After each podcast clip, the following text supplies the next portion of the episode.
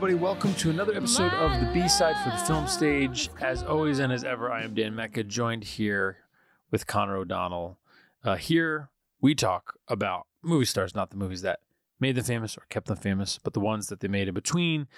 And today, as as our luck continues with the people we've been able to get on this podcast, um, we are honored to to sneak in a quick, uh, shorter but sweeter episode with the one and only Adrien Brody who was kind enough to come on our podcast for kind of a, a, solid, you know, just under 20 minutes to talk about his new movie, Clean, which, as you are listening, is available on VOD and in theaters, right? Uh, Friday, January 28th is when it became available. So if you are listening, it is available to go see. It's right there. You can watch. You can watch. See, yeah, seek it out if there's a theater nearby. Rent it if that's your easier, easier, safer option. Um, as you'll hear, um, Adrien Brody talks about this one's pretty personal. He really was involved in getting it made. He he basically says this movie is the thing he's been the most involved with getting made. Right? It's from just getting the money to doing the score to co-writing the script to obviously starring the film. So he was, you know, very involved. They filmed in Utica, which we mentioned in our interview. Me and Connor know Utica pretty well, uh, going to school in Buffalo and, and growing up in quote unquote upstate New York, which is an hour north of New York City. But that any, anybody anybody from New York calls it upstate New York, which still doesn't make any sense, but I do it.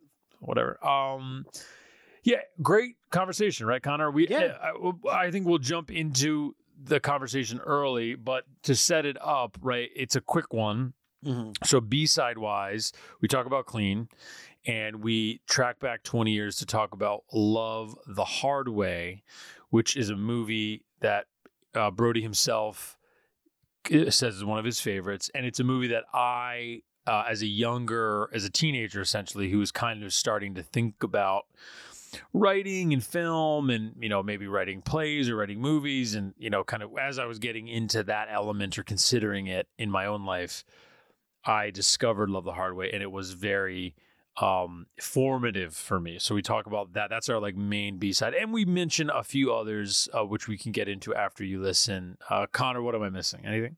No no no. I mean i think that's a great setup. I think you know we it's you know it's I, it, it, uh, the only bummer is obviously it, it, and as you'll hear it it feels like we could have gone you know for like another 20 yeah, yeah 45 minutes with him uh, if, yeah we try to be courteous right? You know yeah. look publicists and you know they they they are they're doing their job and they want their schedules and there's a, tons of journalists trying to get in their interviews so we try to be considerate of that. That being said yeah you'll hear it's a I good think if point like, is it's a it's a good meeting yes. Uh, conversation. I think so. if we dipped into Cadillac Records for another 10, like if we, if I had pivoted and talked about Leonard Chess and working with Beyonce, that could I mean we could have spark plugged. I mean that could have sure. just cuz that's one of I mean we'll get into it but like I mean he I'll even say even even though we prepare for these things and we do even while talking to him looking at his filmography I was like reminded how many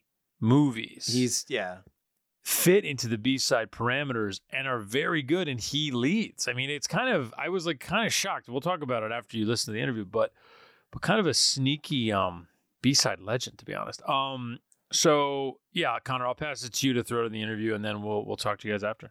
Yeah, yeah, no. Uh, again, thanks everybody for for tuning in. As usual, like we mentioned, it's a nice little conversation. So without further ado, here is us talking with the writer, star, producer, and composer of Clean, Adrien Brody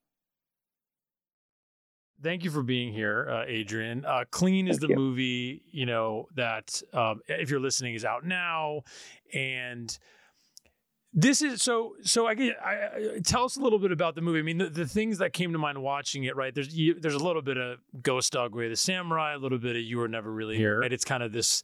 There's an element of like there's a lot going on. It's a very quiet performance for a lot of it. It ramps up, of course. How did it all come together? Obviously, you have a writing credit on it. I think you did the score. So just tell us a little bit about Clean. Well, I mean, eh, this is a a movie and a and a I guess a character that I've been yearning to play for a very long time, and and uh, an iteration of this has been in in my heart for well over a decade. And I approached Paul Solet, my writing partner, on it, and um, pitched him some ideas about this, um, and had asked him to come and help me write this and to direct it. And um, my production company produced it. I pulled together the financing. We set out to make something that we both feel is very unique. And um, again, this is a this stemmed from a deep yearning to play a very complex, uh, tragic, flawed human being that is heroic in spite of those flaws. And someone reeling from tremendous guilt and, um,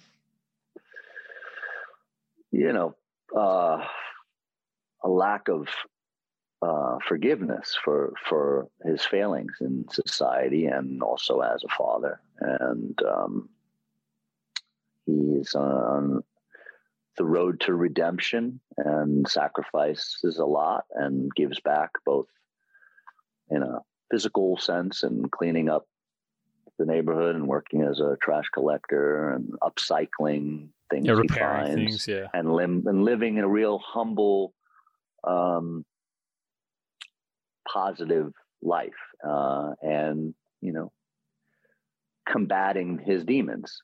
And and as he's mentoring this girl he he ends up needing to i guess resort to the uh, violent tendencies that he's deeply trying to suppress in order to protect her and ultimately leads to a greater conflict and um, he probably does more good with you know with opening up that that dark past and um you know that that's very exciting to me so that's been something i've i've just i've been really wanting to do and uh, yeah. we had to make it. We had to make it. no, and it's awesome. I, didn't, I, didn't find it. It wasn't coming to me, you know. And, and I love, I love right. the references you've made. Like I love Ghost Dog, and I love, you know, I love those films and and the genre. I just wanted to create some complexity and I guess, artistry within that and complexity with the character, and then still be entertaining and reference a lot that's fucked up in this world around us and, and in our great nation, all the inequality and the and the hardship for for people, especially impoverished children. Uh, right. You know how hard it is to to come out of that. No, and I think to your to your point, I mean, there's there's an element there. You know, there's a uh, this is an easy, I, I, suppose, comp, but there's a there's a '70s quality to what you're talking about, where it, there's it's a socially minded picture that still exists in kind of a genre space where it's like you're tackling a lot, you know, um, a lot of issues, but but then it still ultimately c- can be a piece of entertainment that you know, it, nothing's exactly. lost, right? Nothing's lost on that side of the street either. Exactly. And I just wanted to point out where we're two kids who went to Buffalo for school, so it seemed like you shot in Utica, right?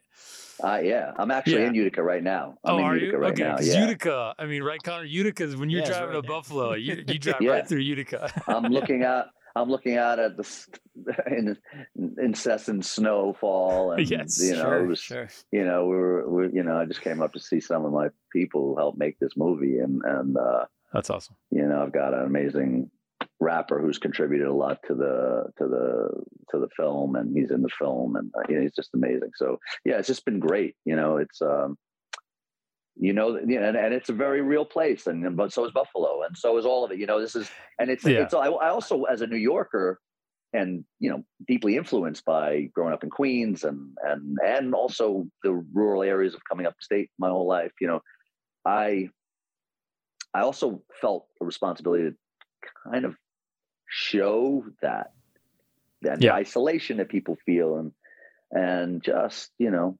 uh, there's just so much to to to get in there that I do feel is socially relevant as well as you know uh, cinematic for, for, for that matter.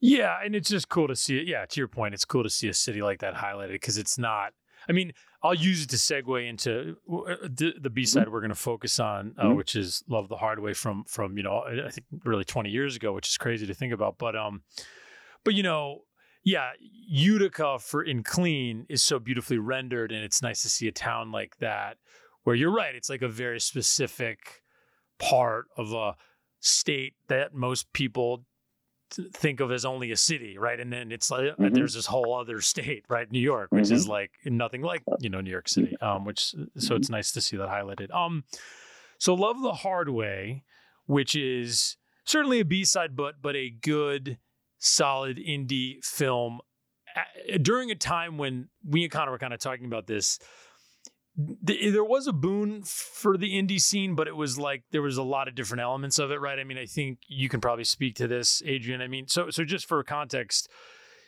love the hard way. I think I caught it on like Encore, you know, like in my mm. when I was growing up, and it was like a late night. You know, it was on, you know, probably eleven thirty, and I it like blew me away just because it was pretty early on in me, you know, getting into film, and you know, you're the lead in it, and you're this kind of small time con man who kind of trips into a romance with a, a college student and, and things get uh, we won't spoil it but things kind of get get yeah get complicated. And, and it's such a great performance and and you're very much an anti-hero. And i think that was one of my first exposures into like oh this guy's we're like rooting for this guy but nothing he's most of what he's doing isn't you know, recommended. It's despicable. Yeah, I know. I mean, yeah.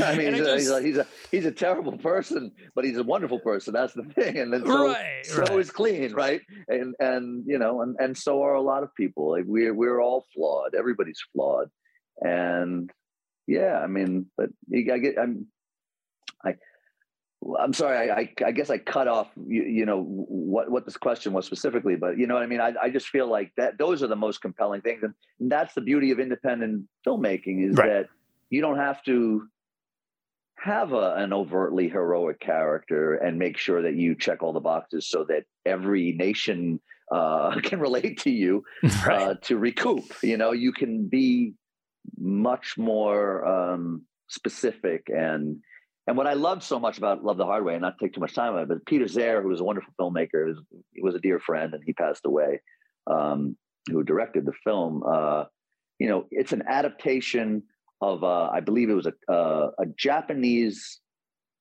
uh, book that was then banned in China and then influenced him to rewrite this as a German filmmaker about my city. And then I thought it had all these interesting influences that that kind of have woven their way into the storytelling. And it was just so unique. It was so unique. And I, I really love that movie. I often highlight that as, you know, it was a real achievement. And it, and it, I, it was a, it was a, the end of a, of a time that I related to that a character like that. I wasn't necessarily Jack, but I definitely surrounded myself with a lot of trouble in my youth and a lot mm. of hmm. people that were, you know, also whatever for whatever reasons involved and tra- and attracted to that and yeah. the excitement of that and and you know well and it captures I related to it yeah yeah it captures and also you know I mean you know me and Connor Connor still lives in New York City, and, and I, I, we both lived there for, for a decade, working in film and, and whatnot. And I think we got there a little after Love the Hard Way was filmed, but it captures kind of the end of a moment in New York a little bit, right? Wouldn't you agree? It's kind of like, yeah. yeah, you know, the end of what was the club and like the 29th Street, like Lime, whatever like it was Limelight? called. Yeah, yeah. Limelight. I mean, it's like yeah, that. Yeah, that's what I think of totally. when, I watch Love the Hard Way, right? I like mean, that New York, which, which is no longer with us. Yeah. Yeah, I mean, it's it, it's crazy if you look at it because it wasn't a period piece, and if you look at it, it's like New York is vastly different from what oh that is, God. right? And that energy, just the taxi cabs, just the cars on the street, like it's the world has changed a lot, and um, you know, it's cool. It's cool to have that. I love that's the beauty of film. It's it's indelible. Oh my God, yeah. That that's the that that stays. Yeah, even just little like throwaway lines where you know, it's like, a, hey, can I can I walk with you? It gets pretty dicey around here, and she's like, no, I'm, I'm fine or whatever. And it's like the neighborhood you're in. It's like, well, no, she'd be fine now. like you know, like yeah, like, like you know.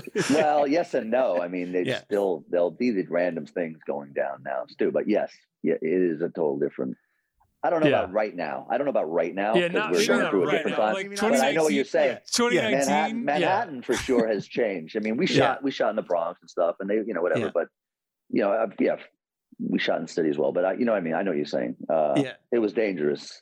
It was much more dangerous consistently, uh, not due to, you know, a, a, mass pandemic. Just the city right. was just wrecked. Anyway, right. Yeah, yeah. No. Exactly. Yeah. I mean, so uh, we don't have too much time, but I wanted just to highlight. I mean, there, you know, you have you have you have this eclectic career, and in the world of like what we do, the B side, it's really an enviable an enviable one. I mean, just to highlight, maybe you can, you know, spot check any of that that mean a lot to you, Adrien. I mean, like ones that I love and I kind of saw around the same time. Liberty Heights, uh, the Barry hmm. Levinson mm. film, is mm. one that's kind of was underseen in kind of one of his great Baltimore movies, and then Bread and Roses, uh, the Ken Loach movie, another one that I think I'd recommend to everybody. It's kind of a great you know political film which obviously ken loach you know and and, and um, are there any films that you kind of I love the hard way being one of them. Anything else like when you're talking to someone, you're like, oh, you know, check check this one. Another yeah, one, Cadillac yeah. Records. My God, I love Cadillac. Oh, thanks. Yeah, that's a great movie too. It's really cool. Um, I love Detachment. Have you seen yes, Detachment? Love yeah, Detachment. It's a great one. So yes. it's a great movie, you know, and and uh,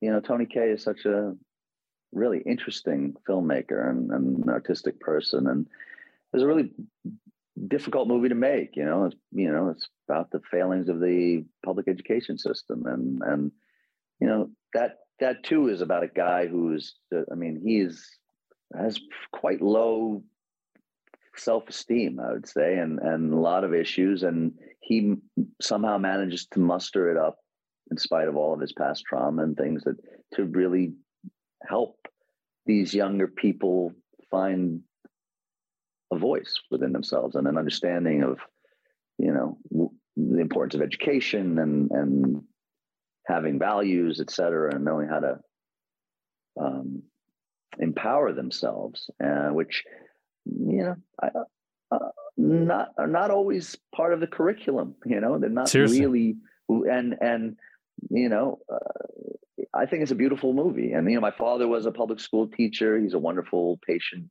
man. He was definitely patient with me, uh, but he his students adored him. And God, I you know I I don't have the patience that he has, and I don't have the patience to educate in that sense and and be there. But I but I felt like making that film and doing certain films that it's it is contributing to that in a positive way and and uh, so that was a really meaningful experience for me to make you know it's a small movie and yeah you know. I'm glad you brought that movie up because that that's definitely one that's worth highlighting. And and yeah, like you said, Tony Kaye, a very interesting filmmaker, and and yeah, I mean, look to to your point, not unlike Clean, not unlike, um, you know, not unlike Bread, Bread and Roses for that matter. Like a lot mm-hmm. of the films yeah, you've made, there's there's issues that linger still, right? And my sister's a public school teacher as we speak in Queens, and she she would tell you, right? Like she, you know, mm-hmm. you know, the stuff they're going through now, obviously, you know, you know pandemic specific in some respects, mm-hmm. but in general is very mm-hmm.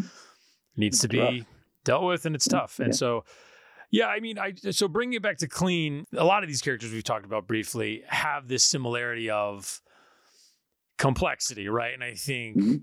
You know, if if there's anything to take away, kind of as we wrap up, it's like all these films we've spotlighted, Clean being the one you know available you know to, to seek out and rent and whatnot as we as we're, as you're listening. I mean.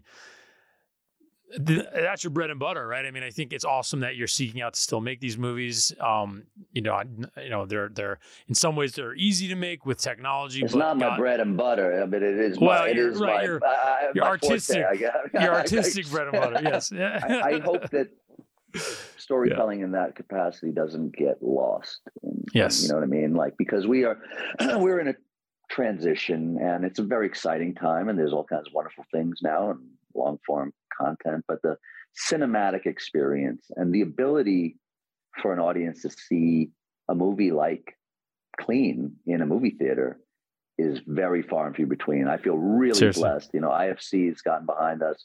We think they they're at least quadruple or if not were five or six fold the amount of theaters that they were intending to come out in a limited release, and um, that that's such a huge gift, you know, as an actor and someone who loves cinema, Seriously. and for people because you're only going to see big, big, big tentpole movies in a theater, uh, unless yeah you know, they somehow can eke out a little bit of business. And um, so we make these movies not for the for the glory. We make these movies to do I make them to do what feels right and to feel immersed creatively and and just like clean in his in his uh, ingenuity and and rebuilding and fixing and driving through all these obstacles. That's what the independent filmmaking process is. And and Seriously. like I said, this movie took more than anything ever in my entire life as an actor and uh, working in in the movie industry. I've never contributed as much as I have to this movie from my own cars, my own resources, my my you know everything, and all these life experiences plus a lifetime of making music. So uh, it's such a it's such a it's such a moment for me uh, to have that in a theater right now. I'm, I'm so grateful for it. I I, uh, I don't know how many there will be that I can do all of that and and, right. and, and, spend the time and commitment to that. So very well, exciting. Yeah, I mean, congrats on on the film. You'll, you you can see our positive review of it if you're listening Great, now. It will it will have that. dropped if you're listening on the film stage. And yeah, Adrien, thank you so much for taking the time to talk about kind of your past movies and, and the current one. And, and congratulations on the success. Of course, man. I appreciate you guys and. uh you know, hopefully we'll be here again talking about yes. some, yeah, some other tormented soul that I'm going to jump yes. into and, you know, we look forward to with it. the rest of the world. Yeah. Okay. Thank you. All right. Thank you. One. Thank you both. And there you have it, folks. Um, we hope you enjoyed that, that uh, brief chat. Uh, we sure as heck did. Um, and yeah, jumping right into it, like I, you know, I, I alluded to it right before we played the interview Adrien Brody is one of these guys um, who popped pretty early in his career, um, but was around for kind of longer than you think. Like if we had had more time, like he's got a great role in an early Soderbergh movie called King of the Hill, which came out in '93. Mm-hmm. He's quite, fa- I think, kind of famously now one of the outfielders in, in Angels in the Outfield. Oh, I thought you were making. Uh, okay, never mind. That's not what I thought you were going to say. I thought. Why? What you? I, I thought you were going to talk about him being on the outskirts of uh, the Thin Red Line, which is sort of a you know now a kind of infamous thing.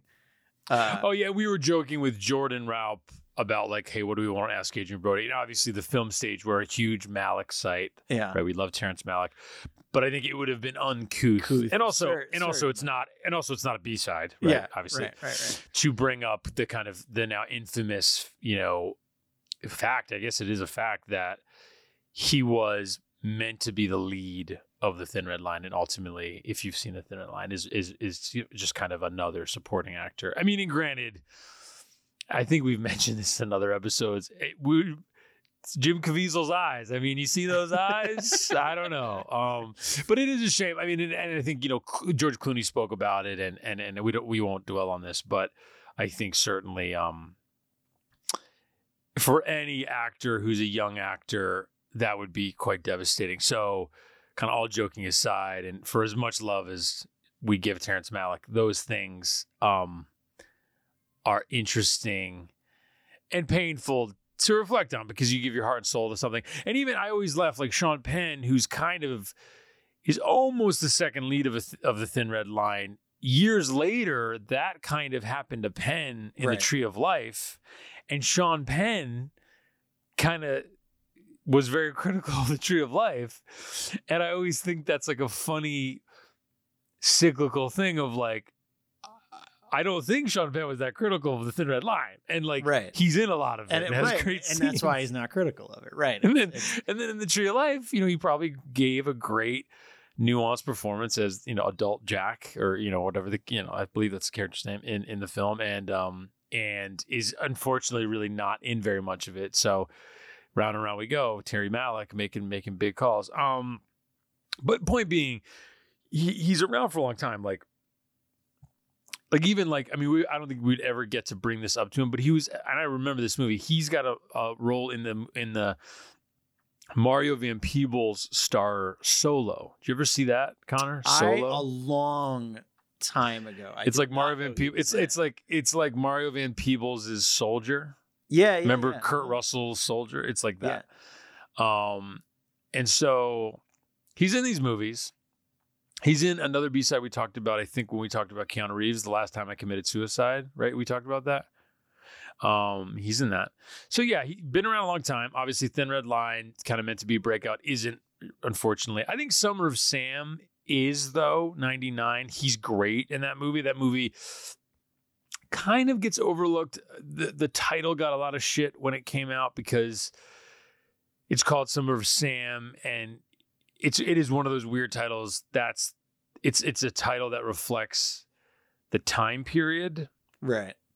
and the setting but not really The event. the plot of the movie like s like um what's his name uh i can't think of the killer's name he uh, Son of Sam. berkowitz Yeah, Berk- yeah, sure. berkowitz right Yeah. he's in the movie like he's in the movie in like very snippety scenes but the movie's about like the punk scene on the Bowery in the 70s and it's like Adrien Brody and Mira Sorvino and John Leguizamo and it's like um but that movie can I I love that movie just Yeah, just to say I, like it. that It's good. th- that It's is good. a very good Yeah. Spike Lee movie. Um, so I would encourage anybody to to check that out. And then, and then I, I briefly mentioned Liberty Heights, kind of an underseen Barry Levinson movie. It's his fourth um, Baltimore film. Um, which, if you know anything about Barry Levinson, the Baltimore films are Diner, Tin Men, Avalon, and then Liberty Heights. And it's basically it goes by decades. So um uh I'm just I'm reading this off the wiki, but it's a tetralogy Baltimore films, Levinson, his hometown Baltimore, and the movies are set in the 40s, 50s, and 60s, right? So it's like if you watch those movies, um they're definitely of a piece. And Liberty Heights is kind of the one that gets forgotten, and it's a shame because I think it's worth checking out. Um, and that's like young Ben Foster's in that. Um, Orlando Jones is in that. B, B, uh, B, uh, Bebe Neuwirth, Joe Mantegna. I'm just looking at David Krumholtz. Like a lot of kind of people. Um, and then, um, and then we kind of get to where we started, which is he makes he makes he makes Bread and Roses, the Ken Loach movie, which is a um, it's an LA set movie in which janitors uh, attempt to unionize um, based on I'm just reading here the Justice for Janitors campaign, um, which I think the setting is when is the when is this movie set? I can't remember, um, but um, I'm just looking it up real quick.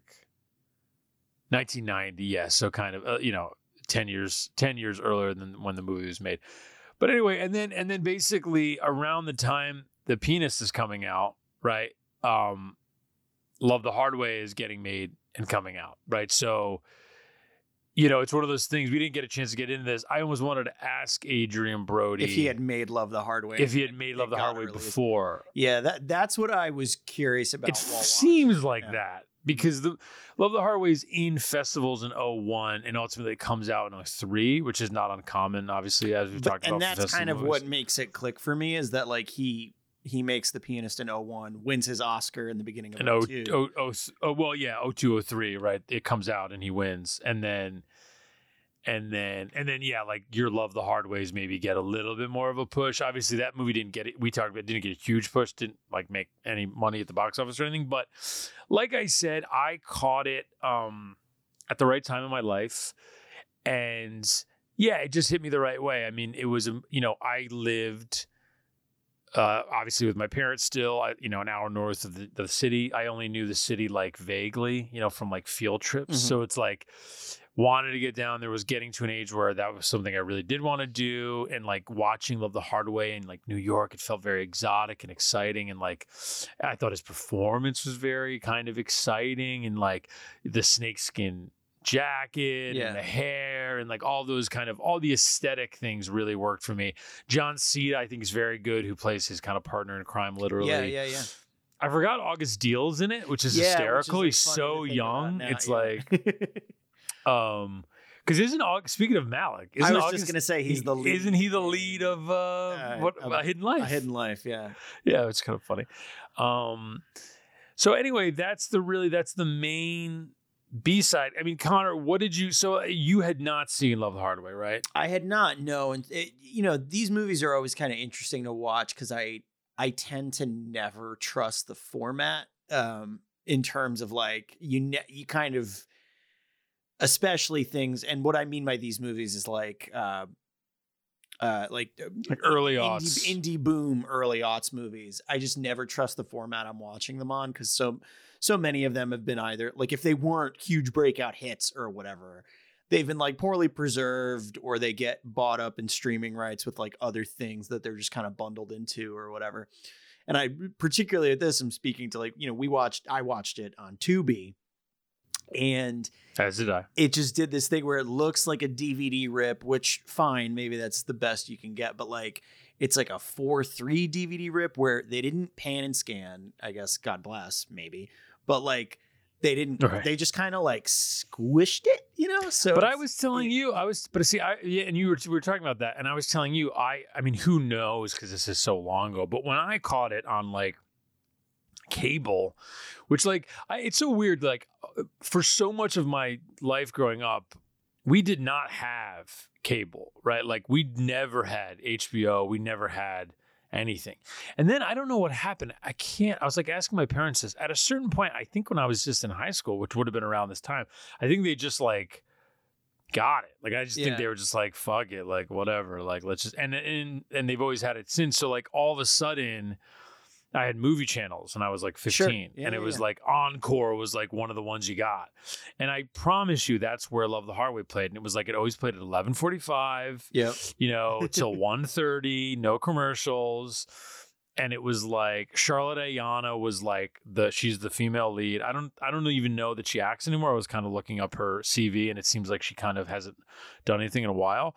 But I remember being super engaged with her performance. Like she's very um impressionable in the movie and kind of really gets her life ruined by Jack, the Adrien Brody character. Um though she has her own agency, which needs to be said, obviously. No, but, and but it's a specific part. I mean, that all of what you just said is like a very, I think, notably interesting thing about this movie, particularly the agency. Like she's making her own decisions.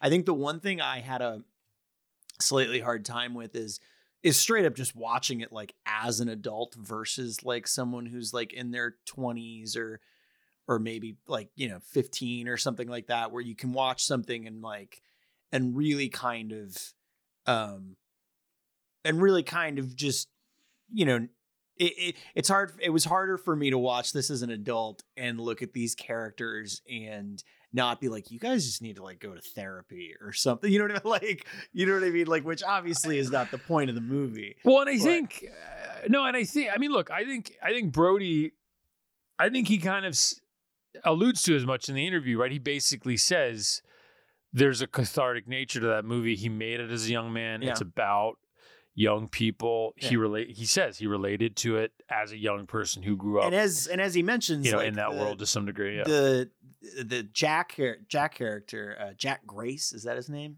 yeah, right Jack now. Grace. Yeah. uh good name uh Yep. it, it is a despicable character like it's it's i kind of was Yeah. laughing to myself watching it because the first time and i don't know if you mentioned this but Well, and I always, I mean, you you hear in the interview, I I'm always I try to be considerate when talking with actors about their characters because so often, and of course, understandably, actors don't play perceive their the- characters as well, they can play the they- most yeah. despicable characters, but as part of their occupation, find the in of Right. that character. So Yeah. you know, like I m- remember Russell Crowe got very defensive about uh, playing Roger Ailes, and I remember th- being like, "Yeah, I mean, if you got to play Roger Ailes for ten hours, right like you got know, like uh, it's your job not- as the actor to find the yeah, ten hours that and- ten hours that the viewer's watching, which is hundreds of days probably on set, Right. mind you, right? So it's like you got to really find something about that dude that's, I mean, approaching redeem- redeemable. I don't, right you know, right right and so I think. You can tell I'm soft shoeing it, and he. I appreciated that he was like, "No, no, let's see. We can like say the guy was No, despicable, and and he is." and and Yeah. it's it's and again that's like not a knock it, i think it's a very good performance it's not a knock on that it's it is Definitely, just yeah. more I think it's I think it's easier as a younger viewer to work around those things Sure. uh versus an adult where you can just decide you don't like a character and and and it I think how much you care from then on out in terms of what happens to that person uh is is you know c- can be tenuous right? And i think that's not to say that our characters need to be likable by any means. Like they can all be unlikable and that's totally fine because that's and as he mentions in the interview that's sort of that's how people are right it's like you know it's just the way Well, and you're. I mean. But- look, you're right. I mean, you know, as I was rewatching it, um, I had similar thoughts. We, we were talking about before we record, we press record. Um,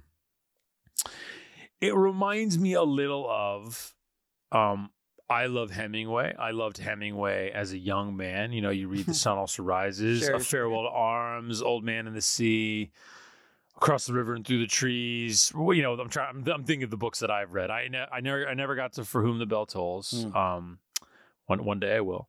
But then you get older and you revisit some of it, um, even kind of piecemeal, and you're a little bit like, you know, Well, like, like what fuck, was this guy? fuck, fuck this Right. guy a little You're bit, just right? like, was yeah, this you get a little deal? older, yeah, and you kind of go, maybe have like, maybe have one less drink. You know, you get a Yeah, little, right, like, you get a little right. like, right you know, maybe don't I- fucking hit, don't, don't hit that person or what, you know. what I whatever. liked, what, what I really liked about the movie, actually, just in those particular cues, and it is what I appreciated overall about the movie, is that like there's this constant sort of uh there's with with, with Jack in particular, there is a constant sort of uh one step forward two steps back thing right throughout the whole movie right? Like just an ebb and a flow of like him you, you know he goes and he writes by himself and you're like oh he is like trying to figure something out on the side and like you know and i don't know if we explicitly mentioned but he's sort of like a small time con artist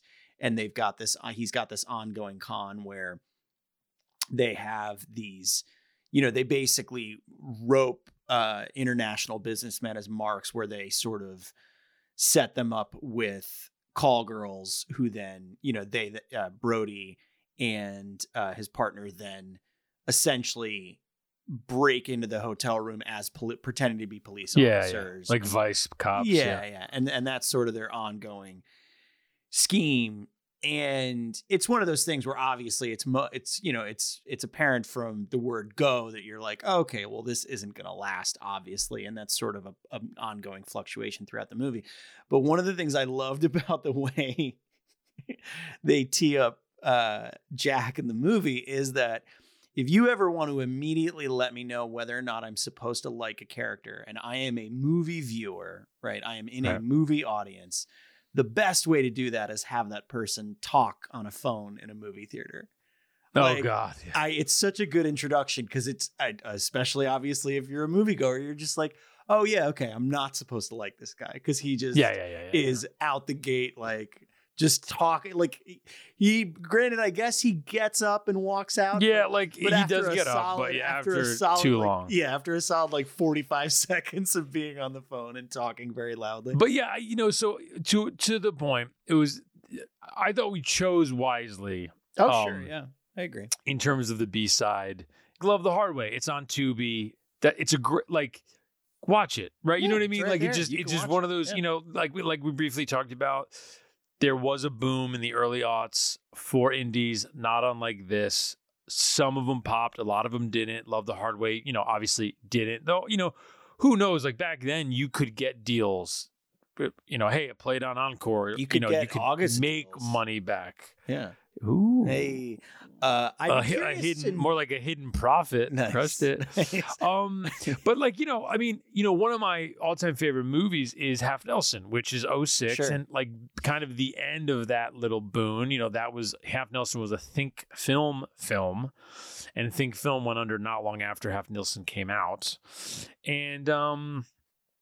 You know that's that was that time Warner Warner Independent right like Yeah. our, our buddies our buddies uh at over at Almost Major podcast they talk about a lot of those movies like mid major stuff right I'd those movies don't really get made the same way. I'd be curious to look at the other movies uh because I I can't remember another time I saw Kino International in front of a in front of a movie. Oh yeah, it- we'd have to look it up. and yeah. I just I and I say this sort of part of out of my own ignorance. Like I sort of would love to see like what you know what else was produced under that banner. Um, because it is it does feel like something that w- this and and and uh, Adrien mentions as much in the interview, but like this does feel very much like a kind of melting pot of a movie in terms of its director, but it's adapted from you know. uh it's adapted from Japanese source material, um, and things like now, can that. I ask a question? We said Japanese, and I didn't want to. I meant to correct him. I think it's actually. Is it Chinese? I believe it's Chinese. Oh, okay. Um, because let me just make sure. Um, yeah. So the name of the novel is Iban Shi Hyo Yan Yiban Shi Hi- uh, Hai Sui. Right. So it's a like two phrases. I I don't know that I can I can maybe throw that in a translator, but the it's by Chinese writer Wang Shuo. So I would assume right it's a Chinese Right. not novel, Yeah, yeah, right? sure, so sure. so I think I think Adrien said Japanese, but he, he he was trying to remember, right? So I think he just kind of, um, and I meant to actually jump in and kind of just correct for the record. So, so just for here, we'll say yeah. So so he, but anyway, to your point, yeah, like all that source material, you know, he said Peter Sehr, who sadly has passed, directed the movie, and it was a thing they worked on together and kind of getting it made. Um, stuff we didn't get into, we briefly kind of alluded to. You know, the acid tones of the, you know, I it, it feels like digital filmography, cinematography Yeah, I think it me. was shot on film, but it does it does.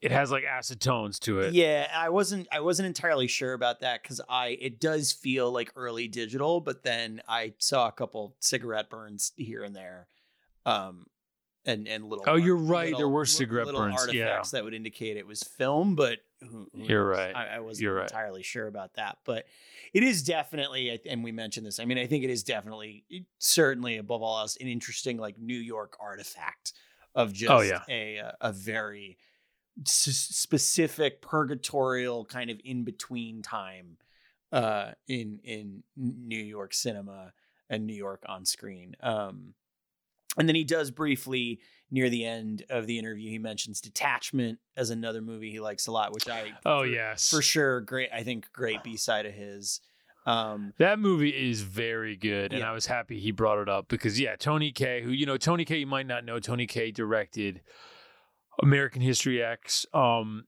but you know, uh, fairly well documented. Uh, there was a lot of trouble once they got into the editing phase of that film, to the point that Tony Kaye tried pretty hard to get his name taken off the picture. Um, ultimately the cut that exists is not the cut I don't think Tony Kaye you know would say it's his and I think you know Ed Norton Ed, Edward Norton I think had to ultimately take control of it um you hear different stories Edward Norton has gone on the record more recently kind of about the process and and said it was not as contentious as it seemed which you know I think that's his you know, he has every right to say whatever his story is, and I, hey, I, it could be as true as anything else, right? But I think in the moment, Tony Kaye got a little. This is you know, twenty plus years ago. He was um, it was contentious, right, in the post production process. But look, Edward Norton got an Oscar nomination for it, and then Tony Kaye did go on to make other movies. But yeah, Detachment, of course, it's kind of sadly doesn't really come out. Um, uh, but it's very good. A great uh movie about teaching. I mean, he Brody, Agent Brody was right about everything he was saying. I mean, when you watch that movie, it really renders the kind of Kafka esque like trials you have to go through in a lot of American public school teaching scenarios. And I think uh, he plays this once idealistic and slowly fading, you know, teacher who's like trying to hold on. It's almost like the Kevin Spacey line from uh, LA Confidential, like, "Wh- you know, why'd you become a cop? I don't remember. It's almost like you're you're seeing that happen to Adrien Brody's character as a teacher, like, why'd you become a teacher? And he's kind of maybe beginning to forget. Um, So that's a huge recommend. Yeah, And then, yeah, James Caan is in that too. right? James Caan's Yeah, great in it. Yeah. and and um Christina Hendricks is in it, very good. And um and then, you know, we briefly mentioned Cadillac Records. I brought up that's a movie that's I think crazy underrated. I think that was a movie that like kind of un- it was unfortunate. Like it came out, I want to say 09 Yeah. and it was like not Dreamgirls, right? It was like Mhm. it came out a year or two after Dreamgirls, you know, five years after Ray, four years after Walk the Line, and I just think it like it maybe was sold the wrong way because it's it's it's it's it's more down to earth in all those movies. It's like it's about chess records. Yeah. So it's about like Leonard Chess and his wife. It's a, in that that's uh, Brody and I believe it's Emmanuelle Chriqui is his wife in the movie, and and the chess the chesses the couple they were they were essential in getting a lot of like Etta James, Muddy Waters. I I want to say Jeffrey Wright plays Muddy Waters. I think like they they were essential in getting a lot of those records cut and and and and released. And there are some great scenes in that movie where you have Beyonce playing Etta James. Right.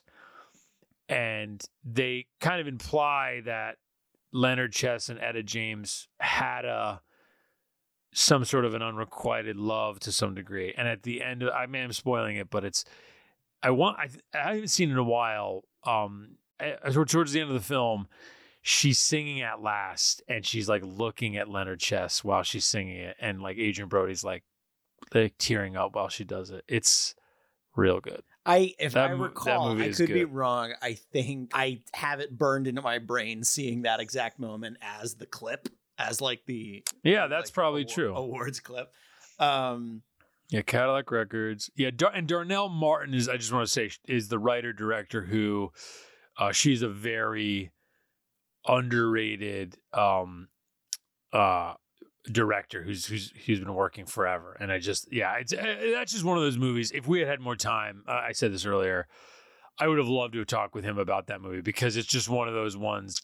I guarantee you, if you watch it, you'll be like, "Oh yeah, this is good." if I was a betting man, I feel like part of what maybe undid that movie a little bit was that I I believe that's a year after. Isn't that the year after Walk Hard or like the same year? Well, that's a good point. I'm actually just con- I'm confirming now. I think you're right. I think it's 08 actually. I think it, I think both come out in 08. And I to- to feel your like it, I feel like you know. I mean, it's kind of funny that we're even still making. it's made it- you know just to say it's made a decent amount on DVD sales, which that's nice. There you go. Um, so it came out. Yeah, it came out um in 08 and just to confirm. Yeah, late. Yeah, December, like an awards release, December 08. Probably too. I would bet you too late, right, to to capture the awards, and obviously just didn't make enough. And then Walk Hard came out in standby as the numbers loads. Walk Hard, the Dewey Cox story, comes out December of 07. So a year apart. Right, right, and Yeah. so I just feel like it's one of those things where you're like, you know, And you Uh, never pay for drugs. not one, Not once. Do you hear what I just said? but um, Uh, but anyway, so but Tim Meadows isn't in Cadillac He's Records. He's not in but- Cadillac Records, nor is he in Detachment, nor is he in Love the Hard Way, or Clean, uh, for that matter. Um, but uh, I will say, Clean does have Clean has um, uh, Fleshler. Mike is his name Michael Fleshler? I want to get it right. Yes, Um, let me make sure. Uh, but you keep going. But he, Uh, you you're talking about he's- you're talking about the gangster. Yeah, he's like he's like an the villain of the piece is, you know, he's like an HBO veteran. He was in True Detective, the first season of True Detective. Uh, his name his name is uh, Glenn. Glenn Fleshler. Thank you so Glenn much. Yeah, yeah, Glenn Fleshler, Fleshler. He's a great character actor. You His his character's name in the movie is Michael. Thank you, thank you. Yeah, Um, and he's great. I thought. Um, it's a nice, little, great actor. Yeah, uh, great great in the movie. A great gangster performance. Yeah, yeah, Um, and yeah, I mean, and it is definitely like I one one thing I meant to ask him about. We kind of ran out of time. Was just like, or I was curious about is, you know, what what having to give a performance looks like when you're also wearing all the other hats. You know, like certainly you see Oh, yeah. people who direct themselves and act, or they produce an act, and or maybe they wrote and are acting or whatever. But how how all of those things tied together kind of I'd, I'd be curious to know how all those things tied together then then informs the score even right? Like like well especially because Yeah. he hasn't done that much of it right? Like right. like like like it, so brody and we didn't get into this but he did document the building of a house in upstate new york um that was a documentary he co-directed um that i don't know that's ever properly come out but um he, that's pretty well documented. He's talked about he's talked about that in other interviews. Um but uh, that's his own that's his only really lingering director credit. And then otherwise like other than like collaborating on something like Love the Hard Way, where like he's very you know personally involved or what have you, like like like many actors, like this is the first time he's really kind of as he said, like producing, writing, right he's he's got a lot I mean, of, so he's got yeah. a lot of plates spinning and i was just curious to know like do, you know he's giving the performance before he scores but then does the performance then inform the score you know the way it would for anybody who's composing a piece of music for a movie or is it purely like is there something else that's there because he's putting both into the same thing into each thing right like Hmm. uh, which I was curious about. But it is, um, yeah, it's a it's a good tight little movie. I think um, definitely, you know, the comps you make, I think are are, are good ones in terms of just that whole oh, like Ghost Dog and yeah, that whole is, yeah. subgenre of the sort of uh, Well, like it's like it's like You know. you know, it's like La Samurai, right? Like Right. you know, the the hitman. He's not a hitman in this movie, really, but it's like it's like it's like a drifter with a dark past kind of. it's like the penitent Yeah. man with the past who um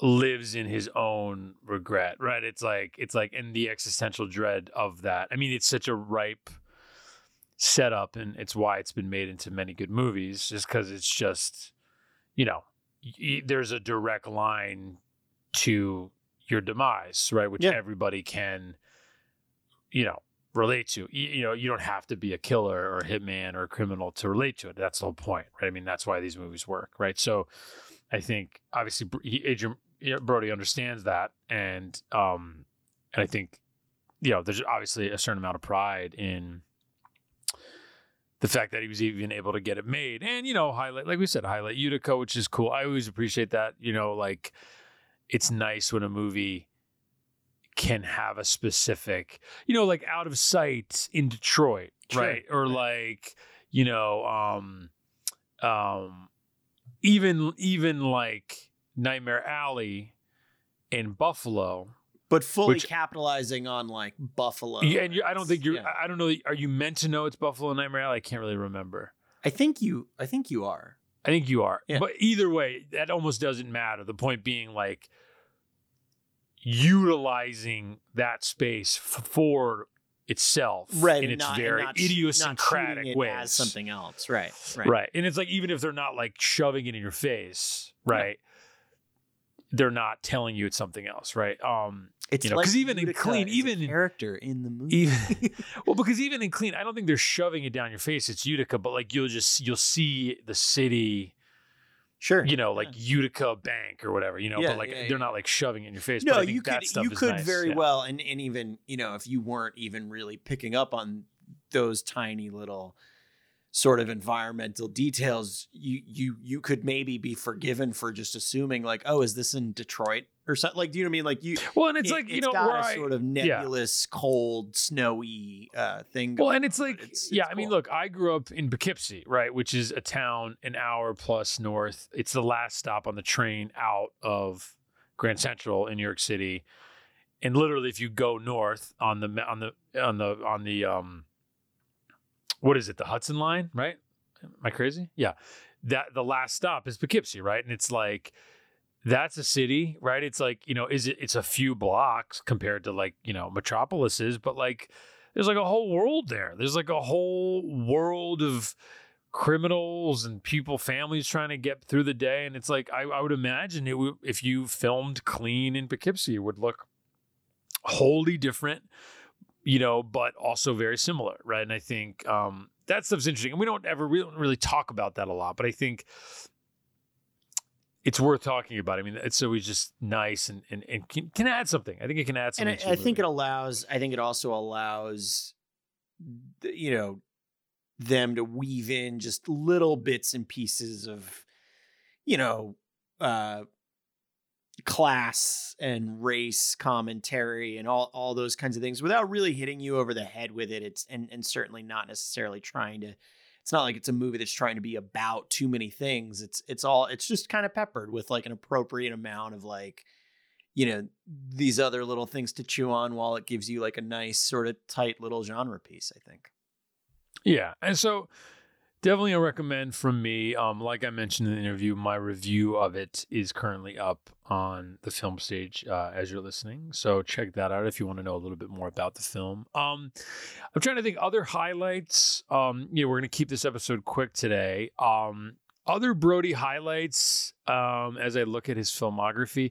I mean, these are not B sides, but he's obviously great in all the Wes Anderson movies. Obviously, what I love about his ongoing collaboration with Wes Anderson is he always plays the cad. Like he's always, even in He- Darjeeling, i was gonna say his i mean if, if one of his best performances. was- yeah if we were to talk Yeah, heart, heart, heart and soul Darjeeling. yeah he's yeah. great in that my, my my personal favorite um Wes Anderson movie, and But it's probably i would argue it's probably my, maybe my favorite performance in any wes anderson movie Yes, and I yeah, it had we had more time, obviously not a B side, but but he's so lovely in that movie. But like, but even in that movie, you have Owen Wilson's character. Obviously, had had the suicide attempt in in the movie. Um, you know, which anyway, um, but his character, there are moments of darkness in that film that linger around um Peter, which is Adrien Brody's character. Yeah. And but then but then in but then even as the roles got more supporting,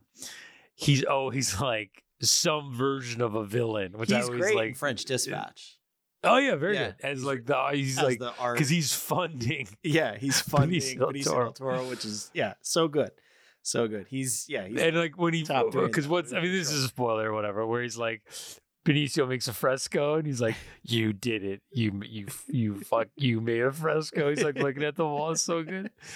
Um and he's so good in Budapest Hotel. I mean yes. Yeah. so I mean that's such an outrageous performance. But anyway those are easy recommends obviously. And then I would also recommend. I mean, we covered it uh, way back when when we did our Avengers episode, and we talked about Mark Ruffalo. He's great in The Brothers Bloom. Um, oh god right. opposite Mark Ruffalo. My God, how did we have. Adrien Brody on our podcast and No, you- we didn't talk I about wanted Brothers to mention it, but I also wasn't sure if he would consider it a B side because it is. I guess it's think- not because it's I Ryan think it's Johnson, a little, but my right, God, I think it's a little movie. less so now because yeah, because Rian Johnson is who he is. Uh, that said, since the dude Controversial plays- choice. since the dude plays so well in ensembles, get him in one of the Knives Out sequels. You know what I mean? Oh Like, God, I would love that. seriously. Um, but uh, yeah, so I you know Brothers Bloom always a recommend from me. I I have a great fondness for that movie. But um, a movie, a movie that's crazy uh, that I would recommend, just because you, you're never probably going to see another movie like it. You, you you can guess which one, right, Connor? I I'm curious to know which one you're gonna say. Splice. Oh, okay. I You remember Splice? I thought you were that movie. Say, I thought that's not what I uh, thought you were gonna say. I thought. Oh were no! What did you think I was going to say? Well, yeah. I mean, so another, an, what would have been another great avenue to talk about with Adrien Brody on another podcast would have been. he is a great example. You know, he wins the Oscar for the pianist, and it's a shock, right? If you remember, like Yeah. that might be one of the that's like right there with Marisa Tomei in terms of like shocking Oscar wins, where it was like he broke a tie by all accounts. Like you don't know what the voting numbers were, but like like nobody thought he was gonna win. Right. Like, and then he won. Total surprise. But you know, anytime you win, it's that thing of like, okay, what are you doing next? And it's always interesting to see what they do next. And it's really those next few years are very interesting because it's like he's in the village, a very specific type of performance, right? Which the, that movie's been reappraised. Um, I would love to hear him talk about hi- that performance, you know, 17, 18 years later, just to see what he thinks of it. Like, because it's just such a specific. There's so many specific choices being of made there. Yeah, sure. Yeah, which you know, for Yeah. better or worse. And then the jacket is like a very, in a lot of ways, it's a very straightforward psychological like thriller, but then also not right. And it's like Keira, it's Keira Knightley coming off of her, like she's becoming huge. It's You him. It's early ear- Daniel Craig. early D. there. Craig. That same year, he's in King Kong, his big Hollywood movie. Um, the next year, he's at Hollywoodland, which you want to talk about underrated performances. Great performance. Yeah. He's great, Great in. Hollywoodland, Yeah. and that was Ben Affleck's Actually, I'm more of. annoyed I didn't bring up Hollywoodland than I am Brothers. That would I Hollywoodland. would say that's a B side. Yeah, yeah, yeah, hundred percent. And Hollywoodland, Allen Coulter's Hollywoodland. And- Hollywoodland, and even- and he's like a B side in the B side because his character is the lead, but you rem- but but because of the way it was covered and reviewed, you remember you remember Ben Ben, Affleck, Affleck and Diane playing Lane. George. I mean, honestly, probably Ben Affleck, Diane Lane, and Bob Hoskins before. You know, yeah before before Adrien Brody, but it's Yeah. unfair because No, Brody is I think it's an amazing really good in that. And then yeah, Darjeeling, obviously we talked about Brothers Bloom, Cadillac Records, um, you know, and then he starts making kind of an array of films. He's he, I always think he's actually quite hysterical, Salvador Dali in Midnight yeah, Paris. agreed, agreed, Um, yeah. Um, and then yeah, more recent stuff we kind of mentioned, right? He's got one interesting thing. He's got Blonde coming up, which is the new Andrew Dominik, where he plays the playwright, which would be Arthur Miller, uh, for those who know the story of Norma Jean, um, aka Marilyn Monroe. Um, and I believe Bobby Cannavale plays the athlete or the baseball player, whatever is the which is obviously Joe DiMaggio. Joe DiMaggio, which, yeah. if anybody was born to play Joe a DiMaggio, character. Bobby Cannavale playing Joe DiMaggio feels like you shot Derek Jeter. I mean, it's, it's it's like it's the only other one is is Val Kilmer as uh, Jim as Morrison. Jim Morrison. Yeah, exactly. And in a weird way, Val Kilmer is Elvis. Oh, sure, right. Two years, a, a year later. I Always like to. I like you, Clarence. Always Always have. have, always will. Always will. Um, and that's kind of it. I Yeah. think we were saying before, kind of a sneaky B side MVP. You know, we've talked a little bit about like, I think one of our buddies, Nick, asked us or somebody, like B side MVPs, and we talked about yeah, Matt Damon comes to mind because he's been in so many small movies, small roles sometimes, cameos and whatnot. But but Brody would be one who, who now I would think of because you know yeah, like because you can. I'm sure to anybody listening, like we rattle off these movies, and seriously, and you and you might, if you're someone who has followed his career or watched movies he's been in, you might be like, well, that's not a B side, but it's like it's eh, maybe that's only because you're paying attention. You know what I mean? Like it's like Yeah. it it's uh it's it's an interesting thing and definitely like you mentioned in the interview, just a very eclectic career. Um, so Yeah. and he's obviously going to be in Asteroid City, which is the next West. And you know, he's just he's making he's out there, he's making money, he's putting his money into projects, obviously like clean. So it's exciting. I'm happy we were able to talk with him. Um, I, I would love to get him back. I would love to just talk. Adrien, if you're listening, If you're listening, you know, come back when Asteroid City comes out or. Blonde comes out, pop on for a 45er, and we'll talk about the post Oscar, the post Oscar run. Um, so yeah, just as we're wrapping, um, wanted to shout out, uh, Fathom my story podcast season three has begun back, again. Has, be- has begun. It's back. It's back. And our first story is Honesty is the Best Policy, which is written and directed by my friend and colleague, Richie Filippi. And we've been getting a lot of, I got to say, a lot of listens quickly, a lot of kind of good reactions, I have to say, uh, which is really heartening. It's a good. Um, it's good. Yeah, it's good. Yeah, obviously, yeah, Richie does a great job. Um, it's it's it's an ode to Scream, right? Kind of as a Scream Five or Scream 2022, whatever they're calling it, is is is is getting uh, is getting pretty good notices, I think. Um, and um, give it a listen. It's on wherever you listen to podcasts. Fathom, F A T H O M. Um, and we'll be doing it monthly. So I got to I got to you know what I got? You know what I got coming up? I got a deal with the devil story coming up. Ooh, love those. I got a little deal with the devil story coming a up. little Faustian written by me, tale? Little Faust. written and yeah, written and directed by me, starring more talented voice actors, obviously. Um, very Faustian, yes, a Faustian backyard barbecue uh, little story. Um, so that I just wanted to plug that. Obviously, my review of cleans up uh, all the Sundance stuff. Dig into that. I think we reviewed every freaking movie that was there, uh, or damn near all of them. Um, and yeah, DJ Mecca on Twitter. Um, you know, uh, that's it. Uh, and Connor, over to you for for uh, our final Brody. Yeah, uh, you can find me on Twitter at Scruffy Look, and you can find this podcast on Twitter and Facebook at TFSB Side. If you like what you've heard here, please rate, review, and subscribe it uh, wherever you are listening. It helps us a great deal. And uh, if you have any questions, comments, concerns, any suggestions, you can shoot us an email uh, at bside, B-S-I-D-E, at thefilmstage.com. And uh, as we've mentioned, you know, uh, or, you know, you may hear on sort of forthcoming episodes, we have a bunch of cool things in the pipe, uh, some that we've already recorded that'll be dropping, some we've yet to record. We'll, we'll have our final audience choice from last year dropping with Paul Newman uh, featuring lovely guest Roxana Hadadi. Um, and then we also have uh, coming up our interview with Joe Wright, director of the forthcoming Cyrano, which is very good. Uh, mm-hmm. Uh, and then uh, we are also in the midst, as we're recording, of prepping for an episode on Ethan Hawke with uh, with the excellent Luke Hicks. So can't wait. Though those will all be happening, and you know we're we're back for 2022. And uh, look, you know, as as some would say, the Brody plays. Oh man, the Brody good. plays. That was good.